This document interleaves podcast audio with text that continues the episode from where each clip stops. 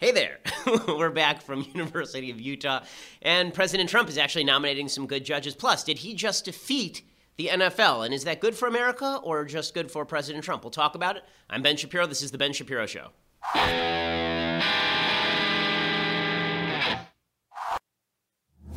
Well, we do have a big mailbag coming up today, and I've looked at the questions, and some of them are just doozies. Some of them are pretty amazing. So we'll get to all of your questions today in the mailbag. If you were a subscriber, you too could have been part of the mailbag and your life would have been that much richer. But if you're not, I guess you'll just have to listen to everybody else's problems be solved while you wallow through your own. We'll get to all of that in just a little while. Plus, President Trump is actually winning the battle against the NFL. We're going to talk about what it means for him to win, whether that is the country winning or just Trump winning. What are the costs and the benefits of that happening? Because a lot of people on the right are very excited that it seems like the right is finally winning the culture war. I'm not sure that the right was losing this particular aspect of the culture war already. I just think that it hadn't been brought to sort of the fore. So we'll talk about that. But first, I want to say thank you to our sponsors over at Birch Gold. So there's a lot of uncertainty in the foreign po- policy sphere. Every couple of days, uh, Rocket Man seems to be threatening us with nuclear war. Uh, there are natural disasters that, that seem to be striking the United States at an outsized rate you don't have to be that worried about these things to know that it's probably a good idea to have some food in your house in case things go bad, in case you can't get to the grocery store because there's some sort of emergency, or in case the shelves are cleaned out and the government can't get to you. And that's why you should go over to Birch Gold and you should make sure that you are also prepped in terms of economics, okay? We, we talk all the time on this show about how you should be prepared for emergency. Well, when it comes to things like natural disasters or foreign policy problems or business problems, in- insecurity in the stock market, it is necessary for you to have at least part of your money in a solid asset like gold, like precious metals. Not all your money, but you should diversify, and some of your money should be in precious metals. Right now, if you contact Birch Gold Group, they will give you a free information kit, a comprehensive 16 page kit showing how gold and silver can protect your savings, how you can legally move your IRA or 401k out of risky stocks and bonds and into a precious metals IRA. Again, I, I do have some of my money in precious metals and Birch Gold. Those are the people that I trust. Get your no cost, no obligation kit at birchgold.com slash Ben. That's birchgold.com slash Ben. Ask all the questions you're going to, and then get all your answers from the Birch Gold people. Uh, again, they, they can help you move your money from an IRA or eligible 401k into an IRA backed by physical gold or silver. They have an A plus rating from the Better Business Bureau, a bunch of five star ratings from their clients. Uh, they're the people that uh, that know how to do this the best. So ask all your questions, get all your answers, and then when you feel secure, invest in precious metals with Birch Gold. Okay, so. President Trump looks like he's beginning to win big on the NFL. What I mean is that a lot of teams are now backing down. And this is why I really think it had less to do with President Trump purposefully picking a smart fight, and much more to do with the left's knee jerk reaction to everything Trump says and them going over the top no matter what Trump says. So, to recapitulate what exactly happened here, for those who have been in sleep in a cave for the last couple of weeks, President Trump said that Colin Kaepernick was an SOB and that owners should fire players who kneel on the sidelines for the national anthem. Now, if you or I said that, we're private citizens. The President of the United States is the President of the United States. Governmental actors should not be telling private actors how to do their business. It's just bad policy. It is not good for the country. If the shoe were on the other foot and Barack Obama were telling people on the right that they should be fired by their left leaning employers, we would be justifiably angry. Okay, but what Trump wasn't wrong about is that it's nasty to kneel for the national anthem. It is nasty to kneel for the national anthem in 2017. Okay, we're not talking about in 1961 in the middle of Jim Crow. Even then, the, the smartest civil rights leaders, people like Martin Luther King, knew that the smart thing to do would be to, and the right thing to do, would be to claim the mantle of the, of the national anthem and the Star Spangled Banner rather than ripping on it and trying to divide the country along those lines. Today, in 2017, there really is no excuse for kneeling for the national anthem. If you have problems with a specific police department, then protest that police department. If you have a problem with a specific police officer, protest that police officer. But to suggest that America is through and through a racist, sexist, bigot, homophobe country, that, that is that is guilty as a whole for the sins of a few uh, is is really uh, it's really quite nasty, and it imputes nasty intent to everybody who's standing for the national anthem. Because if they cared enough, they'd kneel too. Okay, so that's where Trump was right. Where Trump was right is when he says that it's nasty to kneel for the national anthem, disrespectful to the flag, disrespectful to people who have fought and died to protect that flag and stand for that national anthem.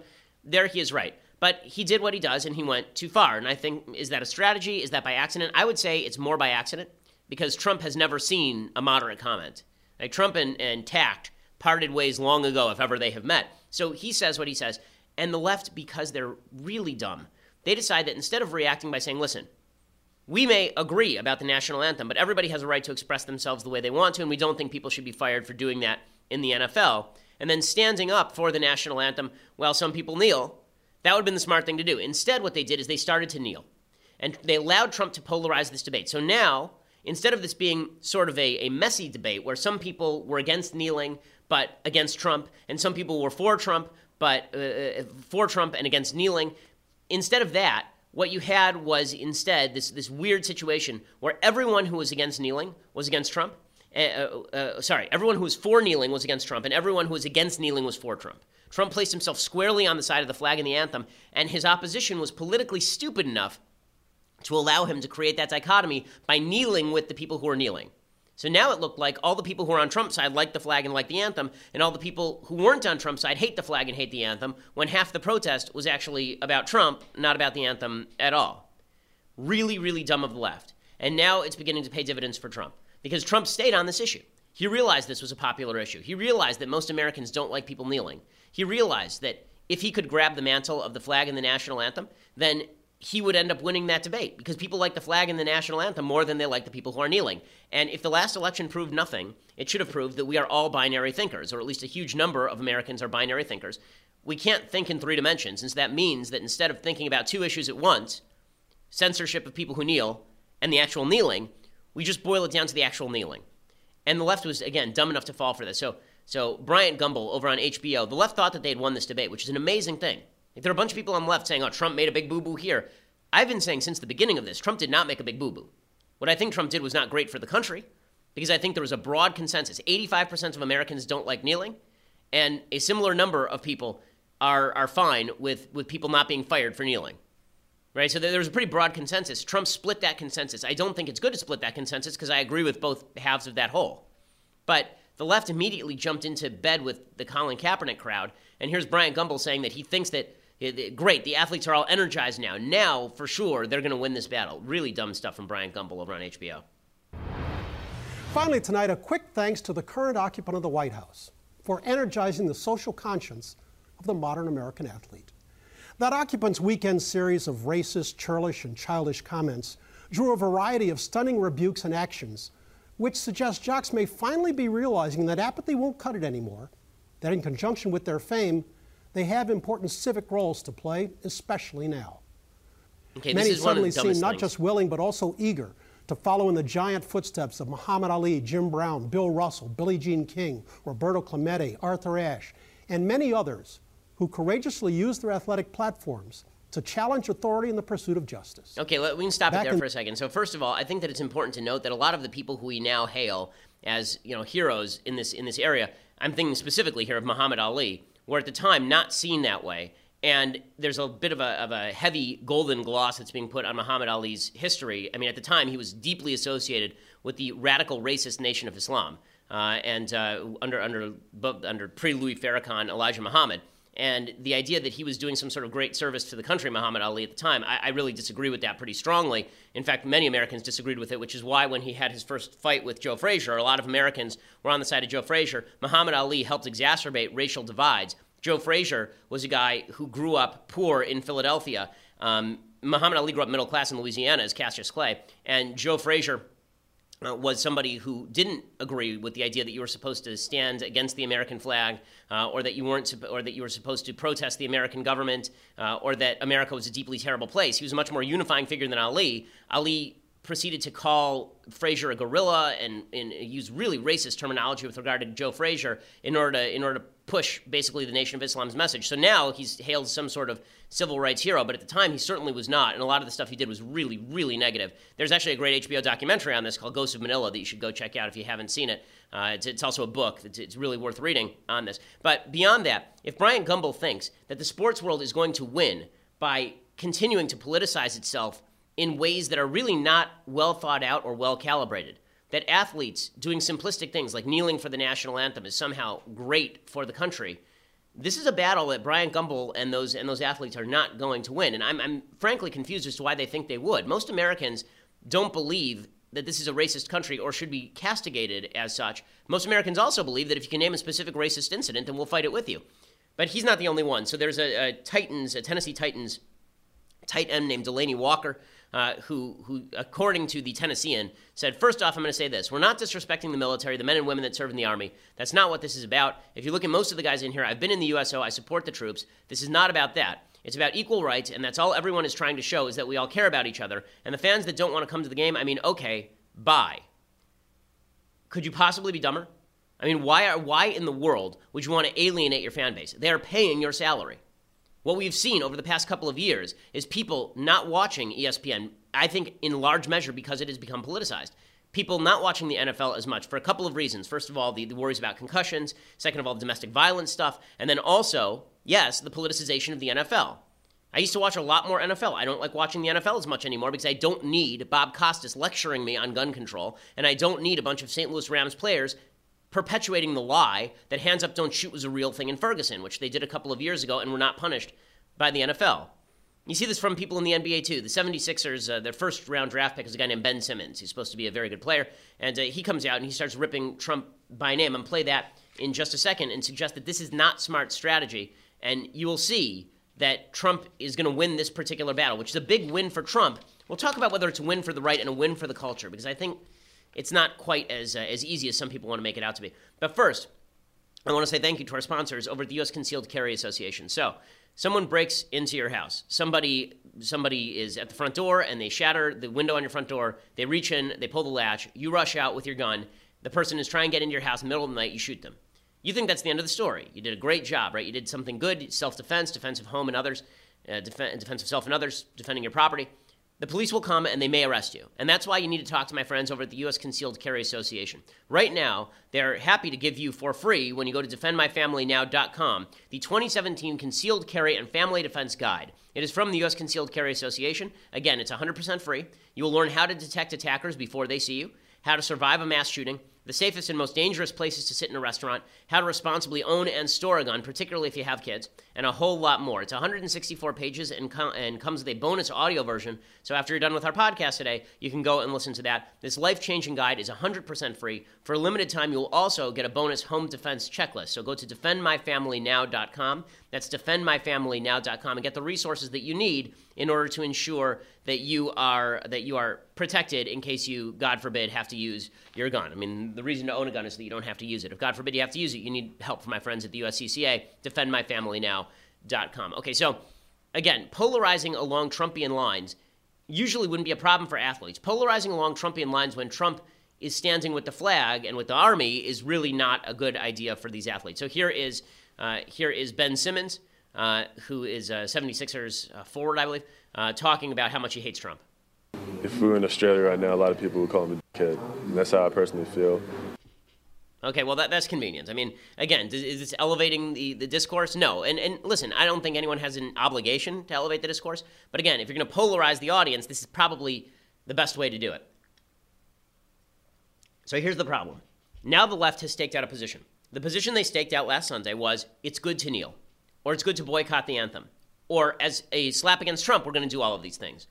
And then the fans say, wait, whatever you think about Trump, what are you doing with the anthem? What are you doing with the flag? Like, these are the only unifying symbols we have left. We disagree about everything. We disagree about politics. We disagree about culture. We disagree about the, the usefulness of the pause pod. We, we disagree about all these things. But what we don't disagree about is that the flag is a good thing and the national anthem is a good thing. So, what are you doing? And so now the NFL has basically been forced to back down. The way that they're backing down is that they are standing and linking arms for the national anthem. This is this is their sort of subtle way of backing down. I said that on Sunday, what they should have done if they wanted to show solidarity is the people who are going to kneel should have been the exact same people kneeling six months ago, and everybody else on the field should have stood next to the people who are kneeling. You're showing solidarity by, by being next to the person, right? What's the, what's the big deal? Like, why is this? Why elevate the issue? What's the point of elevating the issue?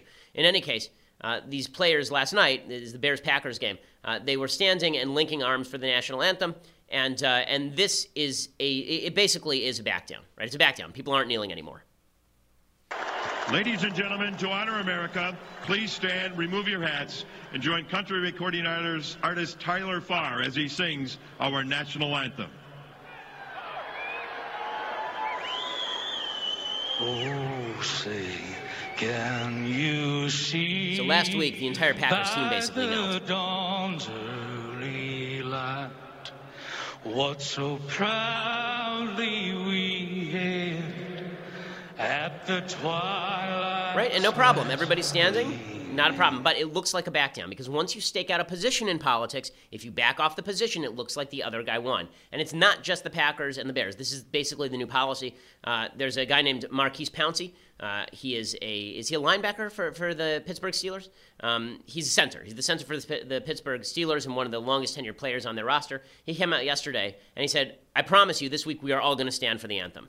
I promise you one thing: this week we'll all be standing out there for the national anthem. Trust me, we respect our flag and respect the military and everything that goes a part of it, man. Um, I think the the bigger message is that people are just trying to stay out of it, you know, and that we should have, you know, just unite inside. And everyone was in there, you know, standing up, and it was all about the flag. And you know, it was a big misunderstanding. I'm, trust me, I, I'm very sorry that anyone that probably feels the way that they do, and you know, rightfully so. But uh, you know, it's a lot of arguments and them points, but. Uh, I, I care about the flag dearly, and trust me, this team will be out there standing.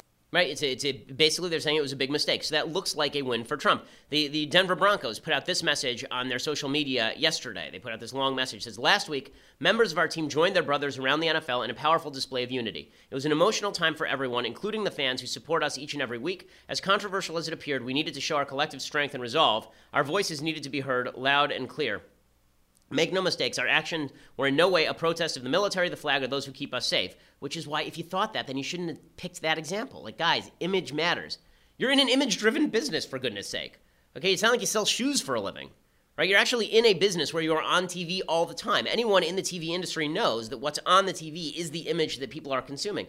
They say we have nothing but the deepest love and respect for those who protect our way of life and the freedoms we enjoy as Americans. While there's no greater country, it's not perfect. Inequalities still exist, and we all have work to do in all forms in of social justice, which is their sort of sop to, to Black Lives Matter and then and then they say we can all do better. It starts with us, and then they say we are a team and we stand together. No matter how divisive some comments and issues can be, nothing should ever get in the way of that. Okay, well, as a country, we're supposed to stand together, not just a team. As a country, we're supposed to stand together, which is why people care about this issue in the first place.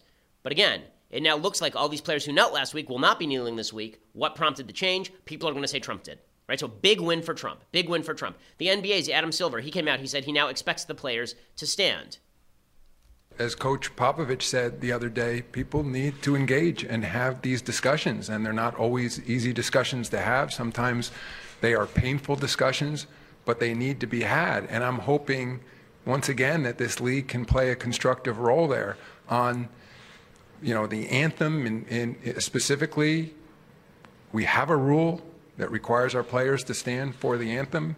It's been our rule as long as I've been involved with the league and my expectation is that our, our players will continue to stand for the anthem. Okay, so nothing actually changed in the NBA, and this is the important thing to note. It looks like the NBA is backing down because some of the players were really loud about this stuff, but nothing actually changed. I mean, in 1996, there was a guy named Mahmoud Abdul Rauf. He was a, a, a, guard for, I believe it was the, at the time, was he on the Golden State Warriors?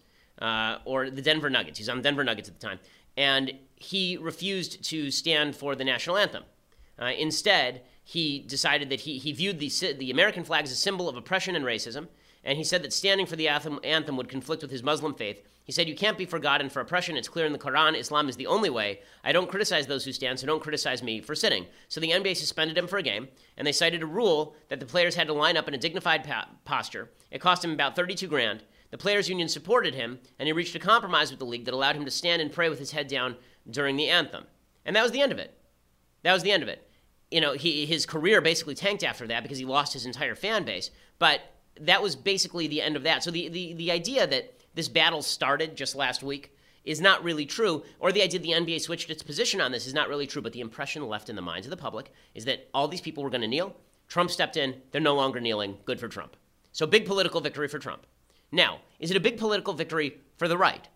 Well, on the one hand, a victory for Trump against people who are kneeling is sort of a victory for the right, except that more Americans thought that Colin Kaepernick was doing a dumb thing before Trump intervened than after he intervened. If you look at the polls, again, there was like 85% of Americans thought that Colin Kaepernick was doing the wrong thing. Now it's about 60% of Americans, 65% of Americans. That's not actually a victory for the right.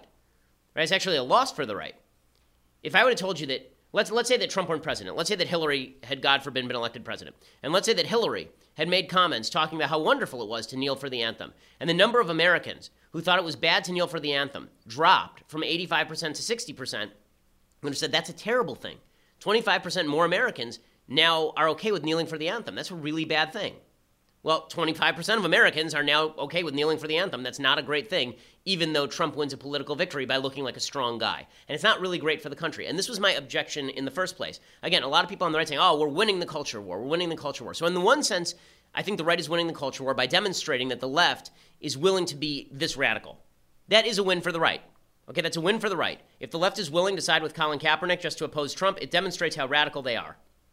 If the left is willing to kneel for the anthem, to, to buck against Trump. That demonstrates the radicalism of the left. But for, for America's unity, for the cause of standing for the anthem, it actually was not a huge win. So it's a little bit more complex than just saying Trump wins, everybody else loses, we're done here. I don't think it's quite that simple. Now, I want to talk about what else this means in terms of the Republican agenda stalling. Because while Trump is fighting these culture war battles that really get the base jazzed up and get people excited, because the truth is, as I've said before, people are much more interested in talking about cultural issues than in tax cuts. Are the Republicans even going to be able to, to do anything? And what is the divide inside the Republican Party? What does it even mean? What what uh, like it's it's confusing because you hear the term establishment and then you see people who are clearly not establishment being called establishment, and people who are working with Nancy Pelosi and Chuck Schumer are being called anti establishment. What do these terms even mean anymore? Rush Limbaugh was on with Sean Hannity last night, uh, two guys uh, who I've been very friendly with and, and you know, people I grew up listening to, uh, and they were talking about Trump versus sort of the Republican Congress. And we'll get to that in just a second. But first, I want to say thank you to our sponsors over at DaVinci. So, yesterday I was in Utah, and we didn't have a place to broadcast. So we used DaVinci to book a boardroom in this really nice building, beautiful boardroom, uh, and we filmed from the boardroom there for a very, very low cost. That is what DaVinci does. In today's digital business world, you may not have offices. You may not want to pay rent, you know, like we do at this building for offices. You may have an online business and you know, you have a meeting now, or you have, you have to Skype call somebody, and you don't want to look like you're doing it from, from your closet. So instead, what you do is you go over to DaVinci and you book a DaVinci meeting room. They provide you instant access to over 5,000 incredibly affordable meeting rooms in well known office locations in every city, and they make it really easy. You search, you book, you meet. And it's what, what's amazing is that not only that, the DaVinci meeting room comes fully staffed. So we got there, and there was actually an assistant who was willing to usher, ready to usher us into the room, bring us coffee. It's like you have your own office. It's really amazing. And equipped with all the latest tech plus high speed internet. Whether you need a day office or a conference room, a boardroom or a training space, DaVinci has what you need to make your next business meeting a success. And those DaVinci meeting rooms start at just 10 bucks an hour. So everyone, listen, we have offices, but when we're on the road, we use DaVinci. I'm going to go to Sacramento next week. I'm going to use DaVinci, right? This is the way that we operate here at the business, and that's how you should operate, whether you have offices or not. If you don't have offices, it's even better because then, then no matter where you are, you're in your home city and you need an office for the day. Just use DaVinci. So right now, go to DaVinciMeeting.com/ben, and the first hour is on them. So the first hour is free. DaVinciMeeting.com/ben. Your first hour again is free. Terms and conditions do apply. For details, go to DaVinciMeeting.com/ben and you will see the place you hold your next meeting is going to be a lot better than where you're holding it right now. DaVinciMeeting.com slash Ben. Really, this is a, it's, a, it's a great service, and yesterday's service was really tremendous. I mean, it was, it was like being at home when we were on the road. Really amazing. Okay, so while Trump is engaged in these culture wars, which is the stuff that animates elections, let's, let's be frank about this. What Republicans do on tax cuts is going to be much less significant for the 2020 election than this NFL stuff. Sorry, that's just the way it works. That's why Donald Trump can go from a guy who was commenting on Twitter about birtherism four years ago to the President of the United States. Culture wars matter a lot more than the political battles. But what does that mean for the political battle? In some ways, it means that it's harder to get people on the same page because all you have to do is virtue signal in the culture wars, and then we don't actually have to pass anything. So there are some pretty significant and fundamental differences inside the Republican Party. And it's it's always interesting to watch people like like Sean and Rush, both of whom uh, have been strongly supportive of President Trump, talk about what the Republican Congress is doing to buck Trump. Instead of suggesting that everyone has a duty to get on the same page, the idea is that if the Republicans would just follow Trump, he would lead them to the promised land. I don't think that this is exactly correct. I don't see them embracing strong ideas and going and selling them which I think they'd win on the. I don't think they're conservative. I don't think they ever have been. They don't want Trump to succeed with his agenda. They can't afford that. I'm not. I'm not exaggerating here. They don't want. They can't afford for him to succeed with his agenda. They mm-hmm. can't afford it. The lid's blown. The gig is over. The joke is revealed. If an outsider with no prior political experience can come in and fix messes that people have been promised would be fixed for 30 years how does that make them look? They can't allow that to happen. Okay, so so so Rush is actually making a slightly different point. He's not making the point about conservatism. He's making a point that there are all these career politicians who haven't been doing anything. If Trump comes in and fixes thing, he makes them look bad. I don't think that that's actually what's going on here. I don't think that there are a lot of career politicians who are sitting around going, you know what? If I thwart Trump, I look better today. How many Republicans feel like if they thwart Trump on things they want passed, that that is actually going to make them look better in the eyes of their own constituents? Their constituents voted for Trump. Their constituents voted for Trump. If they look like they're actively thwarting Trump, they get ousted. I mean, hell, if they look like they, they even signaled in not liking Trump, they get ousted, right? Mo Brooks, people forget about Mo Brooks in Alabama. Mo Brooks was much more conservative than either Luther Strange or Roy Moore on policy. And Mo Brooks, who's a real Tea Party guy, was came in third in the in the Republican primary because he wasn't supportive enough of Trump. So this idea that all these guys are are you know trying to buck Trump to demonstrate that politics is a hard business, I don't think that's right. The problem with, with the argument that's being made here uh, is that Trump's agenda is actually not the conservative agenda. This has always been the problem. This was the problem before the election. Let's say the Republicans went along with all of Trump's agenda and they just started voting for it. They'd be voting for higher taxes on people who are who are actually paying the taxes. They'd be voting for bigger spending. They would be voting for presumably a giant infrastructure bill. Uh, they would be voting for immigration policy that their own constituents in many cases don't support. They would be voting for you know, President Trump's program with regard to, to foreign policy has been all over the place. Like Trump doesn't have a well defined program where you can even, even say follow the leader.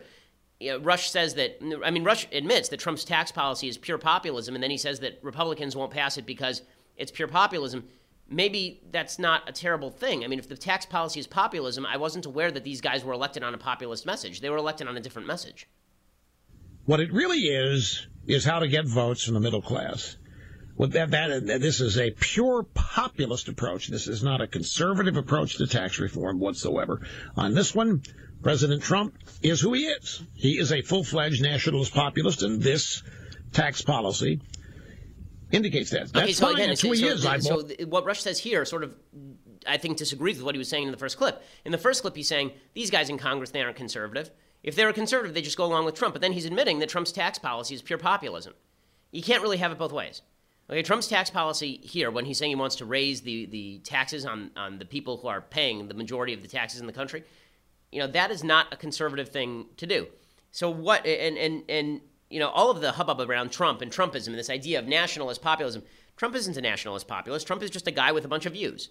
This idea of putting like a philosophical patina on Trump's collection of viewpoints is wrong. Like sometimes he does stuff that's super conservative. I have to stop here and praise Trump. Yesterday he nominated Justice Don Willett of the Texas Supreme Court to the Fifth Circuit Court of Appeals. Uh, great. That's terrific. He also nominated a judge uh, whose last name, uh, he's an Asian judge named, uh, I think his last name is Ho, and he was nominated also. He's also quite conservative. Trump's judicial nominees have been across the board very conservative. That's been fantastic.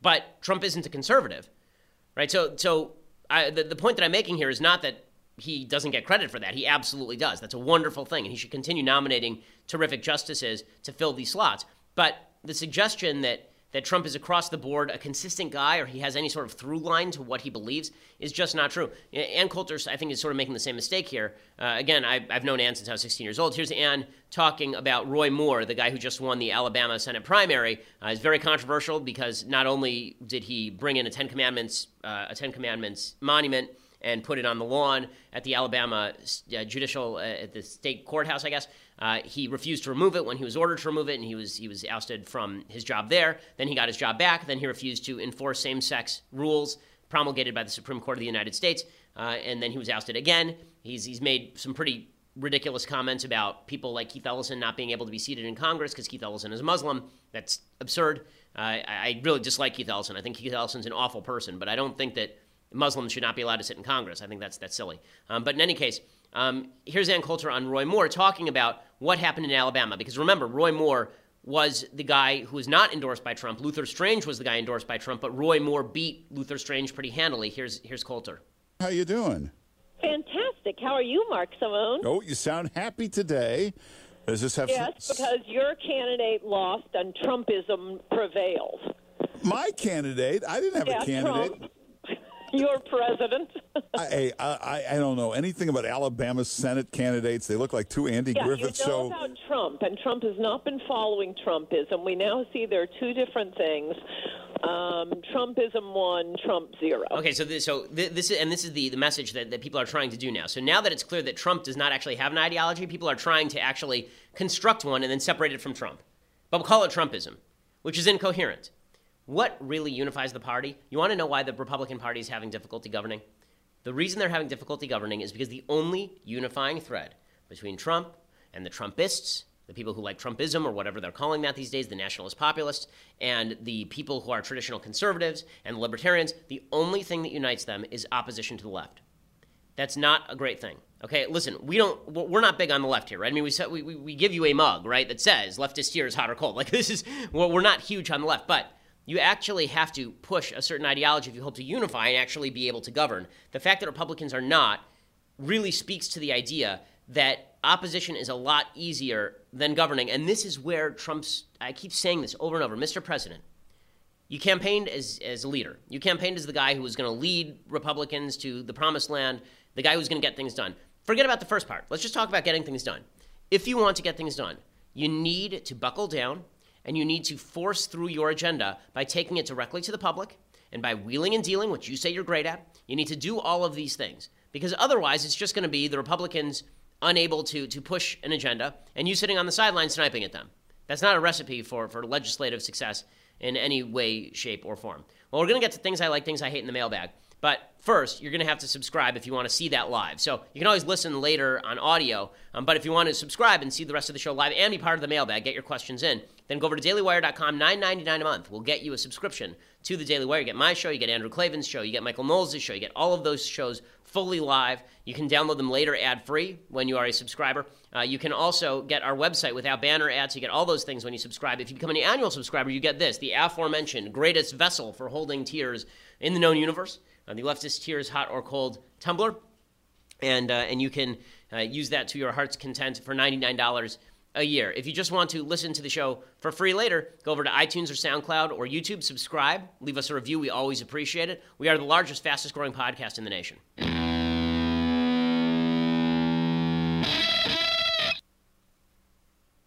Should say we're the fastest growing, largest and fastest growing conservative podcast in the nation. In any case, uh, let's talk about some things I like and some things that I hate. So one of the things that is really, uh, uh, it's, it's pretty fascinating actually about the way that we approach racial issues in this country today is we look, we, we sort of put a different spin on history in the 1960s and 70s than what was actually being lived at the time. So at the time, the people who were actually making a dent were not people like Malcolm X, it was people like Martin Luther King. Those were the people who were convincing good hearted white folks to join on the bandwagon. Not a lot of white folks were joining Martin, Malcolm X's bandwagon. A lot of white folks were joining Martin Luther King's bandwagon, as well they should have. That was the right choice. Okay, in the 1960s and 70s, the move toward racial reconciliation by the media was an attempt toward reconciliation, not toward the idea that we have to continue dividing ourselves so that we can be more self aware and this will lead to reconciliation, but the idea that white people and black people treating each other as individuals was the way forward, right? Which is a traditionally American idea. Now, I want to contrast the way that the football universe is acting today with you know black players have to kneel because they see a different flag than white players. And white players have to stand by black players who kneel because they have to respect that black people see a different flag than white people. You know, that sort of ideology promoted by dan patrick a couple of days ago contrast that with what the media were trying to do back in the 1970s. So this is one of the most famous TV movies of all time. Uh, it's a TV's, uh, TV movie called Brian's Song uh, with a great cast. So it's James Caan and Billy Dee Williams. This comes out in 1971. It is at the time, I believe, the biggest and highest rated uh, TV movie of all time. Uh, and it is about Gale Sayers, who's a the famous running back for the Chicago Bears, and Brian Piccolo, a backup running back for the Chicago Bears. Um, and it's all it, the whole movie is about racial reconciliation. And again, this is when the media was actually trying to promote racial reconciliation rather than racial division in the name of racial reconciliation. So here's Brian's song, which is a very moving, good movie.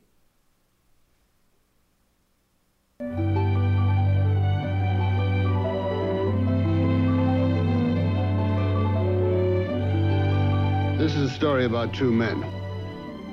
They competed for the same job. One was white, the other black. One liked to talk a lot. You said, uh-huh. The other was shy as a three-year-old. Mm-hmm. Hey, rookies got to stick together. Our story is about how they came to know each other, fight each other. I'm going to whip you, Sayers. But you got to be at your best. And help each other. I think I, I owe you a beer. I owe you a lot more than that. Yeah. Okay, so what, what actually happened in real life, it's a true story. Uh, Brian Piccolo ended up with cancer and he died, I think it was like 31 or something. And uh, they, they actually interviewed Gale Sayers about Brian Piccolo. They said the movie was pretty accurate uh, as far as our relationship and what Brian Piccolo was like. Sports can be something that unifies us. Sports, culture, these, these should be unifying factors, not dividing factors. It's one of the pet peeves for the right. We look at culture and we say, listen, that should be bringing us together. You know, we can have uplifting stories like this. Yes, of course, we can tell stories about terrible things that have happened to black people in the past and happened to black people in the present. But we also need a message of reconciliation, or we're never going to be able to move beyond this. This is what Obama promised in 2008 and then didn't deliver over the next eight years, instead, opting for the intersectional politics of the left that suggests that America is innately divided and can never be reconciled. That's a disaster area. And this is a, it's a really good movie. It's a very moving film. Uh, so Brian's song, you can go check that out. Okay, other things that I like. Uh, speaking of u- things that should be unifying, Steve Scalise, the Louisiana congressperson who was shot uh, by the Bernie Sanders supporter, again, not Bernie's fault, as I've said a thousand times, but he was shot by a guy who's, who's a far leftist in the congressional baseball shooting. Uh, he finally came back to the House yesterday after a long recovery, uh, and here he was arriving there.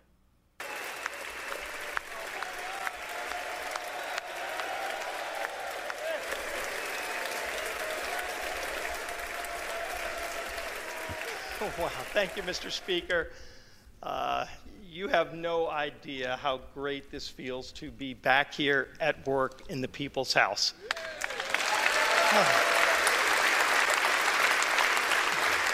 You know, and that stuff is good. As I mean, you can it's, it's- it's moments that we, we like this that we have to remember that again. I keep going back to the Lincoln line. We we must be brothers, otherwise we're going to be enemies, and and this is a, a good example of that. Okay, time for some quick things I hate, and then we'll go to the mailbag.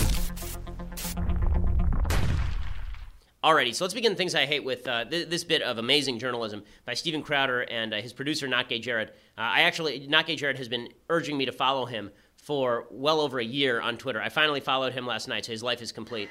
Uh, so uh, here's what here's why. The reason I did is because he actually infiltrated Antifa over at University of Utah, uh, and you can see he was there. He put on a wig, he put on contacts. Um, and they went and they got encrypted apps from the from like Antifa wouldn't allow them in unless they got encryption on their phone and they were messaging each other. Here is actual video of an Antifa member offering uh, Steven Crowder's producer a knife, and then you'll see you'll see. I'm not sure if this is a man or woman. It's a transgender person. Uh, offer the the knife uh, and then an ice pick. The person's carrying a taser, and also suggests that if things go wrong, then they should retreat to a car where there are AK-47s in the back. You're gonna take the knife. How much? Thanks. Uh, yeah, we gotta get, got two AKs coming. Matt McDonald here with Fox 13 News. We've been tracking Antifa for a long time. He was just down there at President's Circle and they were handing out sharp objects to stab people with, said they had someone coming with an AK. Why did it take two late night hosts, comedians, to find this out? I, you know what? I wish you guys luck. Okay, so what's what's amazing is that you go watch the full footage over at Louder with Crowder. Uh, we also posted it last night at Daily Wire, and you'll see that the girl goes down. The girl or guy again, I'm not sure about this person, uh, but th- this person. Uh, th- this person offers that and then says, not only do you have two, two AKs coming, one of the other people says we have a sawed-off shotgun. Okay, sawed-off shotguns are illegal under all law. Okay, there's not there's not a state in the union that allows sawed-off shotguns, uh, and and they were offering this.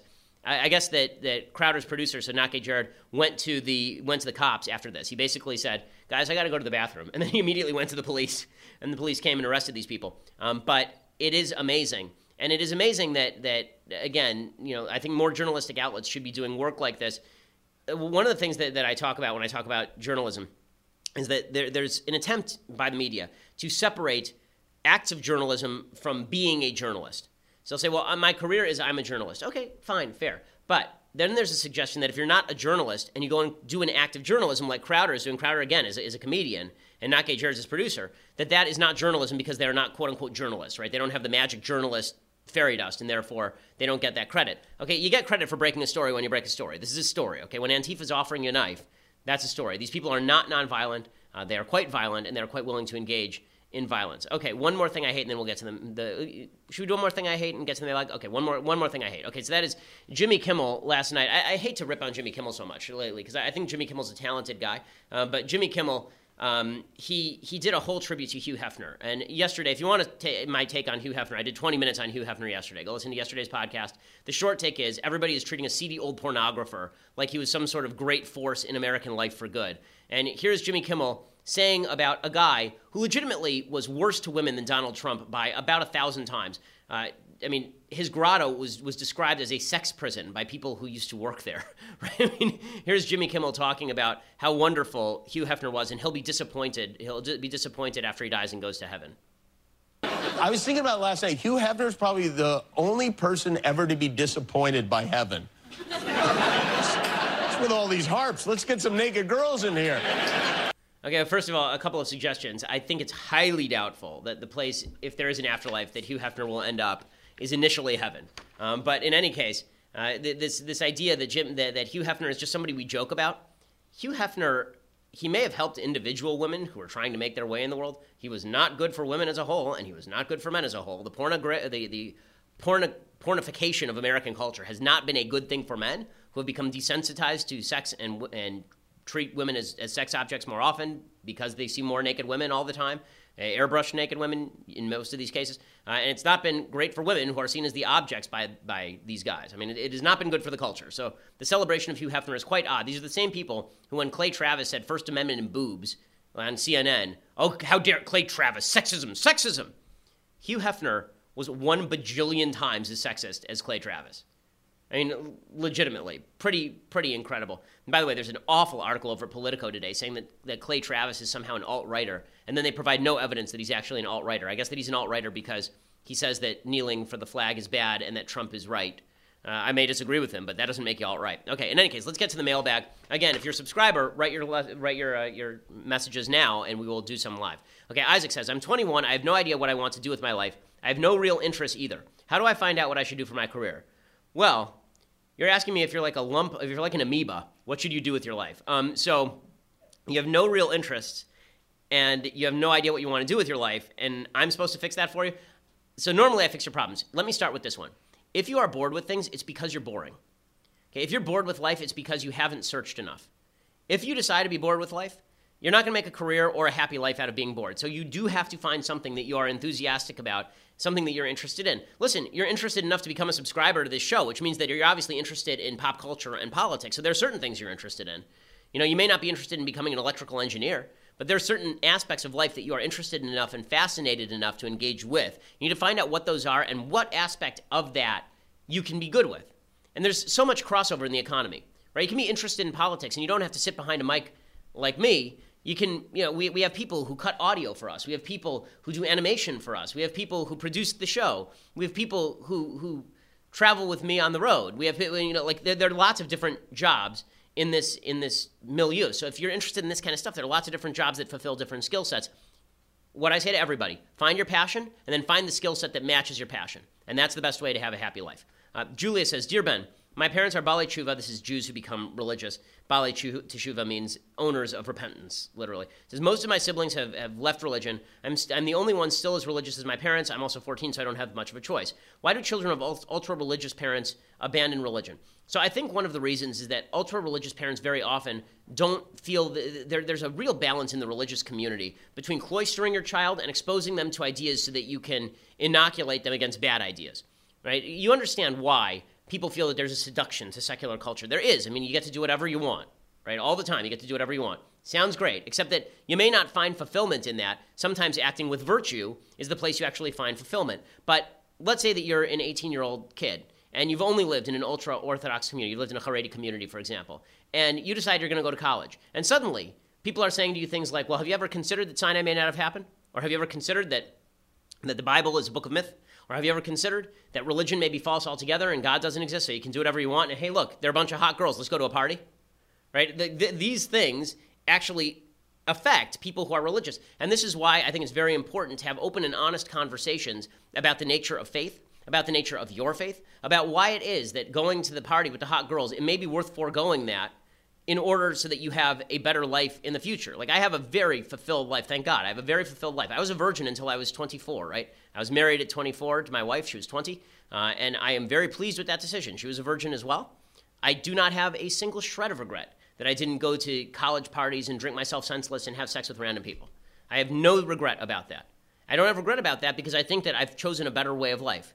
And I think that you have to feel that you are defending a, a higher truth in order for you to feel as though you're doing something valuable and not be seduced by outside forces. So people tend to react to the outside forces by cloistering themselves. That only makes them more vulnerable. It's sort of like the polio virus in the 1930s. Well, one of the funny things about the polio virus is that it tended to affect, uh, it tended to in, inflict more damage on people who are very wealthy than people who are very poor. And people are wondering why is that? Well, the answer is that a lot of poor people were playing outside in the mud and exposing themselves to germs. They had stronger immune systems, and a lot of the rich kids weren't. If you if you keep a kid, a baby, in a bubble, and they, they never have to deal with with antigens then there's there's never going to be a situation in which their immune system has developed enough for them to actually fight those things off. You have to expose your kids to enough ideas that are foreign to your culture and then defend your culture against those so that your kids have heard it before and it's nothing new and seductive.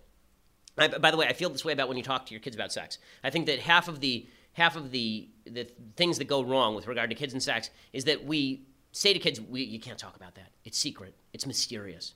When you take the mystery out of sex, then you're actually injecting the love back into sex, meaning that sex is not anything mysterious. It's a biological function, right? It's certain parts going in certain places. When you remove the mystery from sex, what you end up doing is suggesting that in order for it to be more than that, there needs to be some sort of feeling attached to the sex. I think the mistake a lot of religious parents make is they say, "Ooh, we can't talk about that." We can't talk about that right there. Yeah, that's dirty. That's dirty talk. We can't talk about it. And then kids go, "Ooh, it's dirty.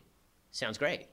Right? That's it. So I, I think it's, it's a big mistake not to be open and honest with your kids about this kind of stuff. Mitch says, "What is your favorite musical period? Classical, romantic, etc., and why?" Well, I think probably the border between classical and romantic. So for people who don't know classical music that well, classical music uh, was basically uh, from there's the Baroque period, which is sort of Bach, and then there's the classical period, which is considered uh, Mozart and Beethoven. Beethoven really sort of spans the divide between classical and romantic, and by the time it gets to Tchaikovsky and Brahms, you're in the romantic period. Uh, so Beethoven is the best composer who ever lived, um, although there is a strong argument for Bach.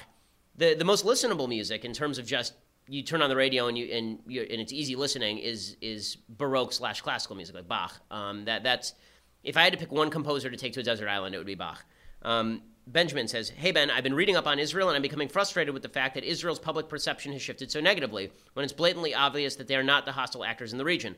When did this shift in public opinion occur? Who are the main proponents of it? So the major shift in public opinion did not occur in the last 10 years. It occurred in 1967.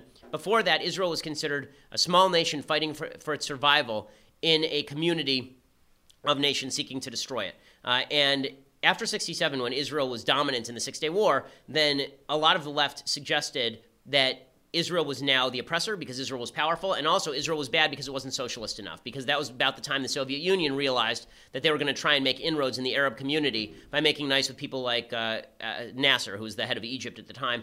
And in doing so, they sort of posed Israel as a mini America. Uh, and people hate America and Israel for basically the same reason if they, if they hate Israel. Chris says, Hey, Ben, if you were trying to get into politics on a local level, what would be a good position to begin a political career? Well, it depends on your uh, your neighborhood. I would say the easiest place to get in is usually something like the school board. You know, some place where there are 5,000 voters, because there you can actually do direct outreach to all the people who are voting. It's enough people you can actually shake all the hands of every voter that you want to vote for you. Uh, and then once you're on the school board, you can actually do some good, hopefully, for the students, and that usually seems like a good way to uh, to promote your career. Uh, Kathy says, I have a family member who's in a lesbian relationship, raising a baby, and I have two children under four. I don't want my children to be confused by seeing this. How do I handle holidays? Well, I mean, I think that you should honestly have an open conversation with uh, your lesbian relative. I, I, I think that that's perfectly fair. I think it's perfectly fair. Confusing small children about about heterosexuality versus homosexuality seems to me uh, a really bad move because if you're trying to inculcate a set of values and you say that it is that it is better for for your child to be straight than gay, which is a perfectly respectable non-homophobic position, just talking about what will lead to your perception of human happiness that's not irrational in any way.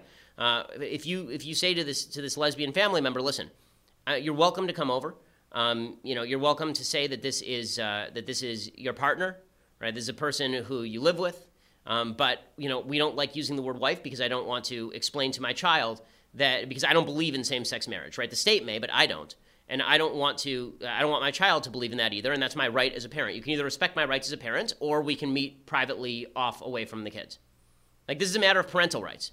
And parental right, you don't have a right to teach my kid anything. I have a right to teach my kid what I want. It's my kid. Um, Jessica says, Happy Friday, Ben. Yesterday you said if you haven't wrestled with your doubts, you're not religious. Is there a particular time you wrestled more heavily with your faith and what brought you assurance? Thanks for always being the voice of reason during the nonstop carousel of leftist crazy. So it's kind of weird for me. Um, when I wrestle with doubts, the doubts that I tend to wrestle with are doubts about how much of faith can be based on rationality and how much of faith has to be based on faith. So there's never been a time where I've where I've really thought uh, where I've really thought that God didn't exist.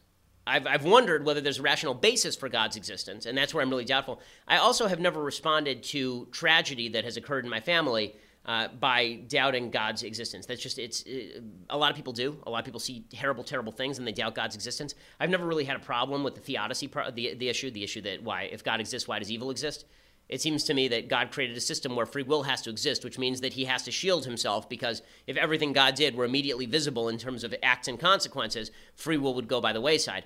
Um, that said, you know, I think that that's why I'm constantly reading about religion. A little bit later today, actually, I'm going to do a Facebook Live with a professor, a professor named Edward Feser, and uh, I welcome you to go over our Facebook page and watch. He wrote a book called Five Proofs of God's Existence, uh, and I want to talk to him about those proofs and what they mean, and how much of faith can actually be based on reason, and how much you, you have to actually take a leap of faith.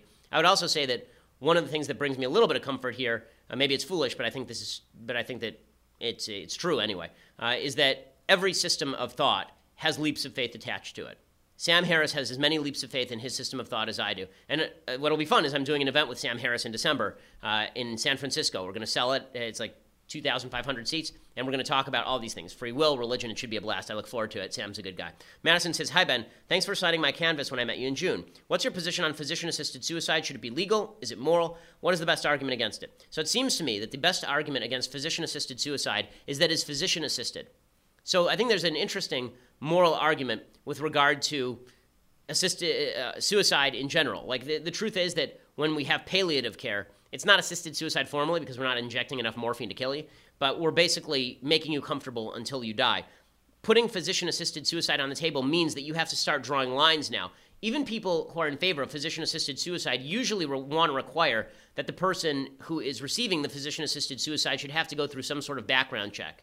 That if you're an 11 year old who's having thoughts of suicide, but you're perfectly healthy in every way, that we shouldn't allow you to do that. Well, now you're putting your standards on the person who wants to commit the suicide, which denies the fundamental argument you're making about autonomy. So that's sort of interesting. I don't think doctors should be in the business of death. I don't think doctors should be competing to see who can deliver death at the cheapest price in a free market. And doctors should be there to heal. Uh, your suicide, also, you should be taking culpability for your own suicide. It shouldn't be on a doctor to have to take culpability for killing you. Um, all right. Uh, Joseph says, Hi, Ben. Lots of non-religious that I people people that I meet attempt to discredit the Bible by bringing up violent verses that call for things like stoning disobedient children and people who sin in general. How do you combat points like these, especially if you're unfamiliar with those verses? So first of all, you have to be familiar with the, the verses in order to in order to fight back against misreadings of the verses. If you don't know that much about it, you say, "Listen, I want to go do the research on the verse. Forgive me if I don't take your opinion as gospel truth on this particular verse, since you obviously have an axe to grind. Let me do the research. Maybe I'll have a response. On those particular verses, by the way, the Talmud says that no child has ever been, uh, has never been held accountable for what they call ben sora or mora, which is the, the, the rebellious child who is stoned. Also, all of the death penalty offenses in the Bible require, according to Jewish law anyway, two eyewitnesses who not only witness the event, but warn the person beforehand. Right? They actually warn the person. They say, do not kill that man. And the guy says, screw you, I'm going to kill him. And then they both see the and they both see the guy, and then they go and testify. So this is why it also says in the Talmud that a, a Beit Din, a Sanhedrin, that issued a death penalty once every 70 years was considered a murderous Beit Din.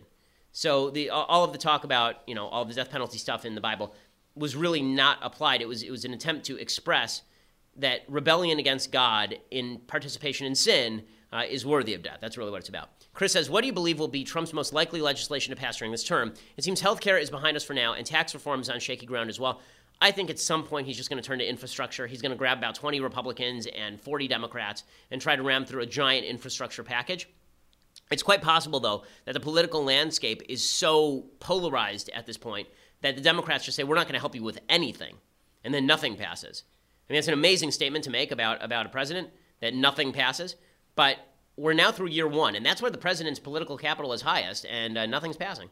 Uh, Antonia says, do you, or Antonia says, Ben, do you think the number of sexual partner one has before marriage is important? Does having more partners lower the chances of you having a successful marriage? Well, the data tend to show that the more promiscuous you are before marriage, the less likely it is that you're going to be happy inside of marriage. The data also tend to show that if you live with somebody for a long time before marriage, your divorce rate is higher. This idea that you have to try out a partner before you get married, I think is just idiocy. Uh, the, the reason being that that's what dating is for, but the idea that you have to try somebody out to be sexually compatible, um, I have real serious problems with this. You know, the, I, I don't want to get too uh, graphic here, but let me just suggest that I think that there is a solid correlation, unless you have like a serious sexual dysfunction, which is something that you probably would know beforehand, or if you don't know beforehand, there, there are treatments for. Then the idea that you're sexually incompatible generally means that you're personally incompatible as well. Uh, if, if these are all issues that should be discussed up front, um, but this this making sex super complicated, like you have to try it out because you're com- because you're comparing cars. Uh, it seems like idiocy to me. Um, first of all, if you and the person that you're having sex with have had no, had no basis for comparison, then it's the best sex you've both ever had. So that's so that there is that convenient little fact. You know, if, if the only beer you've ever had is Bud Light, it's the greatest beer you've ever had. So, th- so you don't really have to worry about it. But also, I think sexual compatibility is really more just about being willing to give, just being a giving person. Uh, and if you're a giving person, then sexual compatibility is actually pretty easy. Um, Seth says, what is the appropriate legal route to take for an individual that believes there is racism taking place within a work environment? Would this process be costly? Well, usually there's state or federal laws, anti discrimination laws. Uh, you can file a lawsuit if they violate those discrimination laws. One of the questions that I have is whether those laws should be on the books in the first place. Not because I'm pro discrimination, I hate discrimination, but because in a free market, I think that discrimination should be punished by other businesses destroying the discriminatory business in open competition. Um, but the appropriate legal route to take, just as a lawyer, is you'd have to actually go look at the applicable state or federal law and see if it's technically been violated. Vincent says, for a guy in the workplace, how many buttons can be undone on a collared button up shirt? At a social scene, a bar, barbecue, family event, how many buttons can be undone? Thank you. So my answer is exactly the same in either case. You see the number of buttons that I currently have undone. The answer is one.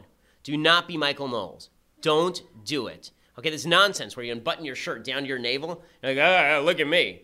Okay, like no one wants to see that. No one wants to see that. If they wanted to see that, they'd be married to you. Okay, the idea that you should be walking around with your with your shirt undone and that it's comfortable social scene, dress like a mensch. And if you want, if you don't want to wear a button-down shirt, then put on a t-shirt. Okay, like I don't understand why modesty has gone by the wayside for everybody. Like no one wants to see that. Like if they want to see it, then they should then they should be willing to put a ring on it, as as the great prophetess Beyonce once said. Okay, so uh, so we will be back here next week on Monday. So next week, I'm warning you now so that you have fair warning. We are doing shows Monday, Tuesday, Wednesday. Then I'm gone for a week and a half. A week and a half because I'm finally taking my long-awaited vacation. Uh, it's a Jewish holiday. Uh, so I'd be missing some of those days anyway. So I'm taking the vacation during the Jewish holiday. Uh, I'm really technically missing only like a couple of days that I wouldn't be able to that I'd be able to broadcast anyway. But that means that next week you're going to have to listen up and listen good because if you're going to fix things while I'm gone, then you're going to need to listen to my words of advice very clearly, and you need to put your ear very close to your phone. And you're going to need to assume that everything that I say is correct because for a week and a half, I will not be here to guide you. When I come back down from the top of the mountain, I will bring you a set of commandments Okay, then I'm getting a little bit over my over my skis. All right, well, we'll be back here on Monday. I'm Ben Shapiro. This is the Ben Shapiro Show.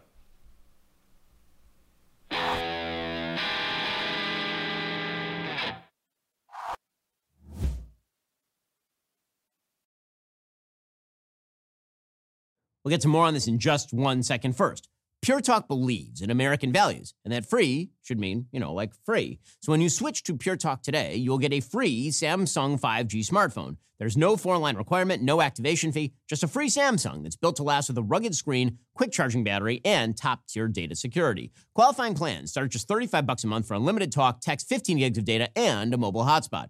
Pure Talk gives you phenomenal coverage on America's most dependable 5G network. It's the same coverage you know and love, but for half the price of the other guys. The average family saves almost $1,000 a year. So, I challenge you to choose a company that actually doesn't hate your guts and shares your values. Let Pure Talk's expert U.S. customer service team help you make the switch today. Go to puretalk.com slash Shapiro to claim your eligibility for your free brand new Samsung 5G smartphone and start saving on wireless today. Again, go to puretalk.com slash Shapiro to switch to my cell phone company. I've been using them for years. They're fantastic. You'll love them as well. Go to puretalk.com slash Shapiro and claim your eligibility on that free brand new Samsung 5G smartphone. Start saving.